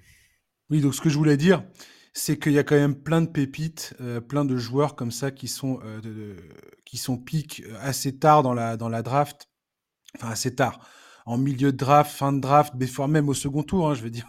On parlait de Draymond Green tout à l'heure, on peut citer Nikola Jokic qui est le, le, l'exemple le plus, le plus incroyable qui soit, en termes de joueurs choisis au second tour, mais euh, t'as, t'as toujours des pépites comme ça dans le draft, c'est pour ça que moi je me fais pas voilà, tout un... Je me fais pas tout un monde du fait que tu as le, pro- le premier, le deuxième, troisième, quatrième, cinquième pick de draft. Au final, l'important, c'est le, la qualité du scouting et la capacité que tu as d'avoir un staff qui sait identifier des joueurs, quoi. Et Tyrese Haliburton, ce que je disais tout à l'heure, au final, personne ne peut savoir ça. C'est, Doug Rivers, l'autre fois, parlait de, était invité dans le podcast de Bill Simmons. Il disait « Je savais que, que Shai Gilgeous-Alexander allait devenir une, une star, mais je ne savais pas qu'il allait devenir ce joueur-là. » Et, et Shai Gilgeous-Alexander, comme euh, au même titre que Tyrese Haliburton aujourd'hui, ouais, ouais, bien sûr. Est un des tout meilleurs euh, arrières de la Ligue, quoi. Bah oui, il fait partie effectivement de ces joueurs qui représentent l'avenir de la Ligue. Après, sur, sur, sur la draft de, de, de Tyrese Haliburton, la draft deux mille vingt, sur le premier choix, il n'y a pas trop de regrets à avoir, hein. Anthony Edwards euh, fait tout à fait le boulot. Et lui, lui, pour le coup, tu vois, on parlait du fait que Tyrese Haliburton, l'étape suivante, c'était de prouver en play-off euh, qu'il avait, euh, qu'il était calibre d'une superstar. Anthony Edwards, lui, l'a déjà fait. Complètement. Complètement. Et... Euh... Et on va voir. On va voir comment ça va évoluer du côté de Tyrese et, et des Pacers. J'aimerais vraiment, euh, j'aimerais vraiment de voir ce joueur être bien entouré. Parce que s'il y a un truc que je déteste le plus en N B A, c'est de voir un joueur qui a du talent pourrir et végéter dans un club où il n'y a aucun espoir et aucun avenir, quoi. Bien sûr, mais c'est aussi pour ça qu'on a besoin de voir cette équipe en play-off, on a besoin de voir quelles sont leurs limites. Et il, faut, il faut absolument que, que, que Haliburton et les Pacers soient au rendez-vous au mois de mai et que, que, qu'ils nous donnent un aperçu de ce que peut être l'avenir. C'est ce que tu disais tout à l'heure, quand tu vois la défense proposée par les Lakers sur, euh, sur Tyrese Haliburton. Voilà, voilà la clé euh, pour Tyrese Haliburton. C'est le demain. Tu as une équipe qui fait du scouting, et c'est, c'est, c'est exactement ce que tu dis. En play-off, c'est ça qu'on va voir. Une équipe qui va te scouter du, des pieds à la tête euh, et qui va entamer une, une série de play-off et qui va te, te, te mettre euh, face à toi des couvertures défensives que tu n'auras quasiment jamais vues de toute ta carrière. Avec oui. des joueurs qui vont être, dont la mission va être unique, va être de t'empêcher d'avoir le ballon, comme euh, a fait euh, Cam Reddish euh, du côté Lakers euh, dans, dans, dans cette finale, quoi. Ouais, et effectivement, c'est en fait c'est ça le grand intérêt de, du format des playoffs, de ces séries, c'est, c'est de voir comment un joueur comme Haliburton va s'adapter d'une rencontre à l'autre aux défenses qui lui seront proposées, quoi. Il y a un transfert que tu aimerais voir du côté des Pacers d'ici la date limite des transferts ou pas ? Il y a un petit truc que tu aimerais voir se passer éventuellement ? Pas forcément. En fait, le réflexe facile, ce serait de se, de se dire bah il leur faut de la défense, donc euh, bah on pense forcément. Euh, Pourquoi pas euh, tiens, un mec comme Anunobi ou des gars comme O G ça. O G Anunobi, l'homme qui, ouais. est sur, l'homme, l'homme qui est sur le rang des transferts depuis cinq ans. Oui, mais, mais tu vois, je pense qu'il n'y a pas non plus d'urgence en fait. Haliburton, il n'a encore ouais. jamais goûté aux playoffs. Tu vois, si, si sa fait. première campagne de playoffs, elle se termine au premier tour, mais c'est pas grave en fait. C'est, c'est, pas, le, c'est pas ça le souci. Il faut, il faut pas que les, les Pacers... soient impatients. Soient, voilà, c'est ça. Il faut pas qu'ils soient trop impatients. Il n'a que vingt-trois ans. Cette équipe, elle n'est pas vieille. Il y a, y a du temps. Ils ont l'avenir devant eux. Donc, il ne faut pas, il faut pas faire de choix irréfléchis. Ouais, d'accord avec toi. On va terminer ce podcast avec Miami, le Heat de Miami, finaliste l'an dernier après un parcours absolument fabuleux en play-off. On en a parlé, reparlé. Je voulais juste parler du Heat, Charlie, parce que malgré les blessures, ils s'accrochent dans la conférence Est. Ils sont actuellement dans plusieurs rumeurs de transfert. Euh, j'ai parlé récemment de mon amour pour leur rookie Rami Raquel junior J'avais envie aussi de parler surtout de Bam Adebayo, qui n'a pas joué les quatre dernières rencontres en raison d'une blessure à la hanche, mais qui réalise un début de saison colossal, défensivement, offensivement, dans son engagement sur le terrain. Je trouve que ce joueur est absolument exemplaire. Je suis également agréablement surpris par le début de saison réalisé par Duncan Robinson, qui après avoir signé son juteux contrat avec le Heat il y a quelques saisons de cela, s'était retrouvé euh, l'an dernier dans une saison où il était devenu quasiment injouable, littéralement. Le, le mec ne voyait quasiment plus le terrain. Euh, t'avais l'impression que euh, c'était fini pour lui et que tout le monde ricanait en disant « Ah bah le Heat, ils ont fait une grosse erreur en lui, en lui donnant ce contrat ». Et le voilà, profitant des blessures dans l'effectif, un peu comme, euh, c'est un peu la définition du hit quelque part, j'ai envie de te dire, pour rappeler à, à, à tout le monde qu'il a un sniper hors pair. Chose très étonnante, c'est qu'il prend euh, plus de tirs à mi-distance que jamais dans sa carrière. Ouais. C'est probablement d'ailleurs sa meilleure carrière, hein. Je regardais tout à l'heure ses stats, c'est, euh, c'est assez, euh, assez fabuleux comment il, euh, il, il explose cette saison, c'est fou. Et j'ai personnellement toujours un petit point fait pour euh, Kevin Love, Kyle Lowry, deux vétérans dont la présence sur le terrain, pour moi, et dans le vestiaire, hein, est inestimable. Voilà, Charlie, je voulais juste euh, crier mon amour pour ces gens-là, et surtout pour Bam Adebayo, parce que franchement, son début de saison à Bam Adebayo, franchement, l'an dernier, j'étais un peu, j'étais un peu mi-figue, mi-raisin sur Bam, et j'étais un peu critique, et je sais pas si ça, je crois que c'est avec toi, on avait eu une conversation, on passe dans le podcast, mais euh, personnelle, et je m'étais, je m'étais trouvé un peu dur avec Bam Adebayo, et quand j'avais vu les playoffs, je m'étais dit, oula, On, a, on en a parlé, toi et moi, le fait que le Heat, personnellement, je les voyais pas, enfin, je les voyais un peu finis, et pas du tout en vérité. Et, et là, le début de saison de Bam Adebayo, lui, je crois aussi qu'il est en train de, de, de réaliser sa meilleure saison en carrière, et surtout offensivement, les, les responsabilités qu'il prend offensivement, en plus de sa défense, en plus de ses qualités de playmaker. Aujourd'hui, tu le vois en train de prendre ses responsabilités en attaque, et je trouve ça hallucinant. Oui, je suis d'accord. Et effectivement, il, il a fait un très très bon début de saison. Ça fait même six matchs euh, là qu'il est absent.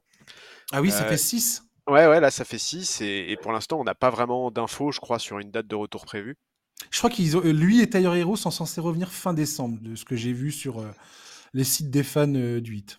Bah, ce serait bien parce qu'effectivement, il a eu une progr... enfin, il y a une vraie progression offensive cette saison. Sa défense, elle est toujours de très haut niveau. Mais, mais oui, en, en début de saison, il a porté son équipe dans des circonstances pas forcément très simples. On, on sait que Miami espérait avoir beaucoup mieux sur le marché des trades. On sait que Butler, la saison régulière, c'est un coup oui, un coup non. Hero a été pas mal absent. Bref, c'était vraiment un des rayons de soleil de cette équipe avec le rookie. C'est intéressant de voir l'évolution parce qu'en fait, tu sens qu'Adebayo, c'est un mec qui est à l'écoute de son coach. Et Spoelstra a plusieurs fois eu, euh, ces dernières saisons, des, des, des petites remarques sur son agressivité en attaque. On lui a parfois reproché une certaine passivité ou en tout cas de pas assez exploiter son potentiel physique. Et là, sur ce début de saison, on l'a notamment beaucoup plus vu aller chercher des lancers francs. Euh, il jouait, il jouait, les, les saisons précédentes, il jouait quand même beaucoup plus sur son shoot à mi-distance, sur lequel il est assez propre. Hein. Il a, il a un bon shoot à mi-distance, mais complètement. Et son jeu au poste, son jeu au poste est devenu redoutable. Et absolument. Et, et, et d'ailleurs, il l'a dit, Spoelstra, il l'a dit en début de saison. Spoelstra lui avait demandé de travailler sur son agressivité pour être plus présent sur la ligne des lancers, et il a parfaitement compris le message, et c'est aussi ça qui est agréable avec un joueur comme Bam Adebayo. Tu sens que c'est vraiment un joueur qui est à l'écoute et qui, a, qui comprend qu'il est entouré par des gens qui peuvent le faire progresser, et quand tu as un coach comme Eric Spoelstra, bah, j'espère bien que tu comprends ça, c'est important. Donc ouais, non, Miami, bah, moi j'aimerais, j'ai envie de voir cette équipe au complet, j'ai envie de les voir un peu épargnés par les soucis physiques, parce que tu l'as dit, Duncan Robinson, il a vraiment, vraiment repris pied. Hero aussi a progressé avant de, se re... avant de se blesser. Il était sur des bases assez intéressantes, notamment en termes d'adresse. Mmh. Bref, moi, j'ai l'impression qu'il y a les éléments pour vivre une saison beaucoup moins galère que ce qu'on aurait pu anticiper au regard des échecs sur le marché des trades. J'ai une petite déception, moi, quand même, c'est Nikola Jovic. Hein. Je, je, on était nombreux à espérer ouais. qu'il trouve sa place dans la rotation de Spoelstra au regard de son potentiel et de sa plutôt belle Coupe du Monde avec l'équipe serbe. Pour le moment, il n'y arrive pas en N B A. D'ailleurs, il a été renvoyé en G League euh, là récemment, après y avoir déjà fait un passage il y a quelques semaines. Grosse désillusion, effectivement. Ouais, ouais. grosse désillusion. Et, euh, et... ouais, c'est dommage. C'est dommage. Alors, est-ce que, est-ce que du coup, il va être inclus dans un trade, ou est-ce que Spoelstra croit en sa capacité à le relancer? C'est, c'est une question qui est assez intéressante parce que, bah, mine de rien, c'est un asset, c'est un vrai asset en fait, Nikola Jovic, quoi. Oui, effectivement, tu as raison. J'avais carrément zappé cette histoire de Nikola Jovic euh, qui n'a pas du tout euh, percé euh, cette saison, alors que tout le monde pensait que c'était le cas. Et, euh, ah ouais, moi, c'est une de mes grosses déceptions de la saison, ouais, Jovic. Ouais. Après, tu as d'autres... Voilà, tu as d'autres... Euh, tu as Orlando euh, Robinson, le pivot remplaçant, là, qui est en train de montrer des, des belles choses en l'absence d'Adebayo. Euh, Rami Raquez Junior, franchement, c'est, euh, je pense que c'est le, le joueur ouais, c'est le que je kiffe le plus depuis des, ce début de saison, bientôt. C'est, je sais pas, j'adore, j'adore voir jouer ce, ce joueur. J'ai hâte de voir un peu comment Spoelstra va, va, va, va se dépatouiller avec sa rotation sur l'allocation de minutes de ses joueurs. Une fois que tout le monde va, va revenir, notamment bah, Tyler Hero, comment il va réussir à gérer, parce que pour le coup, tu as une vraie question de savoir est-ce que tu peux jouer, est-ce que tu peux décemment jouer Tyler Hero et Duncan Robinson ensemble sur un terrain. Je... Clairement, la, la question se pose, quoi. Ouais, donc, mais euh, j'ai, j'ai vraiment confiance en Spoelstra. Ah bah oui. Il trouvera des solutions, il en a toujours trouvé. Tout à fait. Mais, mais effectivement, oui, c'est une vraie question qui va se poser. Et... Mais mais il y a vraiment des éléments intéressants dans cette équipe de Miami. De toute façon, enfin voilà, c'est, c'est... même quand ils étaient en plein marasme à cause de, des trades qui n'arrivaient pas, on disait toujours la même chose. C'est le Heat, ils vont trouver des solutions, ils vont ils vont nous trouver un mec non drafté sorti de nulle part qui va tout exploser. Bon, attendons de voir, mais mais c'est clair que cette équipe elle est intéressante. Ouais. À part Boston, j'ai pas l'impression que le Heat est derrière qui que ce soit dans, la, dans cette conférence Est en, en, en vérité pour l'instant. Alors qu'on vient de passer le Le quoi ? Le premier quart de la saison ? Ouais, Dis, Dis-moi qui tu mets franchement devant Miami, si Miami a à peu près un effectif au complet. Est-ce que les Bucks, tu les mets devant Milwaukee à coup sûr? C'est, en fait, euh, de, c'est ça, c'est la question. Est-ce que Milwaukee, tu, pardon, est-ce que les Bucks, tu les mets devant Miami, pardon, à coup bah, sûr c'est, c'est la grande question, évidemment. C'est l'équipe sur laquelle j'hésite. Euh, bah, on ne sait pas. En fait, on a un échantillon, un échantillon qui, pour le moment, n'est pas suffisant. De ce qu'on a vu pour le moment, non, je ne les mets pas franchement devant. Maintenant, on en reparle dans six mois, quoi. Bah ouais, non, mais pour l'instant, non. Philadelphie, pour l'instant, non, Philadelphie, pareil, euh, à déterminer. D'ailleurs, euh, Philadelphie, Joel Embiid, ce qu'il est en train de faire à Philadelphie en ce moment, waouh, je pense que potentiellement, on va, on va en parler peut-être la semaine prochaine de ça. Ok. Mais euh, il est sur une, euh, il est sur une saison de Joel Embiid qui est complètement folle. Ouais, ouais, alors qu'il a commencé doucement et, et, et c'est marrant parce que justement, on en avait parlé un peu au tout, tout, tout début de la saison et on disait attendons de voir parce que c'est vraiment un diesel ce mec-là. Bah là, il est monté en régime assez rapidement quand même. En fait, j'ai l'impression que le changement de, de configuration de cet effectif, le, le, le fait que maintenant ça soit Tyrese Maxey son second, ça a vraiment, euh, ça l'a propulsé dans un, un, autre, un autre délire encore, une autre, une autre dimension quoi. Et, et, et le, le point de, de, de, de progrès que, qui, me, qui, m'a, qui m'hallucine le plus chez lui pour l'instant, c'est son playmaking en fait. Le fait ouais. qu'il il voit des passes qu'il ne voyait pas avant. Ouais, ouais. Après, il y a peut-être aussi le côté, euh, tu vois, il y a des joueurs, il a eu son M V P quoi. Tu vois, et il y a des joueurs chez qui ça libéré fait. Libéré d'un fardeau. Ouais, c'est ouais. ça, un peu. Ouais, libéré un peu d'un fardeau. Euh... Ouais, je, je sais, y a, on sait très bien qu'il y a des joueurs chez qui ce, ce genre de déclic existe. Peut-être que c'est son cas, ou peut-être, comme tu l'as dit, que c'est les changements dans l'effectif. Euh, on ne sait pas. Il hein, y, y, y a quand même beaucoup de nouveautés autour de lui euh, en ce moment, hein, Joel Embiid. En tout cas, j'ai, j'ai l'impression qu'il est très sérieusement dans la course au M V P avec Jokic. Enfin, les, c'est les, c'est les, les usual suspects, en fait. Ouais, c'est Jokic, Embiid, Antetokounmpo. Je mets euh, Embiid et, et Jokic dans le, dans le, en, en tête de ce classement.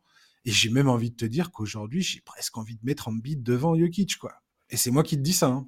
Ouais, c'est fou que tu me dises ça. Je, je suis non, très mais euh, je. On va en parler. On va en parler la semaine prochaine, si tu veux bien. Avec okay plaisir. Ouais. On va, on va, on va dépatouiller ça parce que de ce que je regardais tout à l'heure, c'est quand même assez hallucinant les, les, les, ce qui est en train de produire Joel Embiid sur le, sur les vingt premiers matchs de la saison là, sur la vingt, vingt, vingt-cinq matchs là, c'est, c'est, c'est fou. C'est complètement fou. Ouais, en tout cas, il a l'air de bien se plaire avec Nick Nurse, quoi. Mais complètement. Et d'ailleurs, ça serait, c'est, c'est ça que, dont j'aimerais discuter aussi. C'est maintenant qu'on a un peu plus de matchs euh, dans le dans le rétroviseur. Voilà, euh, faire un premier constat sur cette équipe qui, euh, franchement, a commencé cette saison de façon euh, cauchemardesque, loin d'être dans les conditions idéales, et ils s'en sortent plutôt excellemment bien, quoi. Tout à fait. Ils ont, euh, ils sont juste dans le, dans, ils sont à deux matchs de Boston pour la première place à l'Est, quoi. Donc, euh, donc on verra ça. Donc on se retrouve la semaine prochaine, Charlie. Avec plaisir, comme toujours. Mais oui. Chers auditeurs, merci de nous avoir écoutés. Et on se retrouve la semaine prochaine. D'ici là, je vous souhaite de passer un très, une très bonne soirée, un très bon week-end. Et je vous dis à la semaine prochaine. À ciao, bye bye.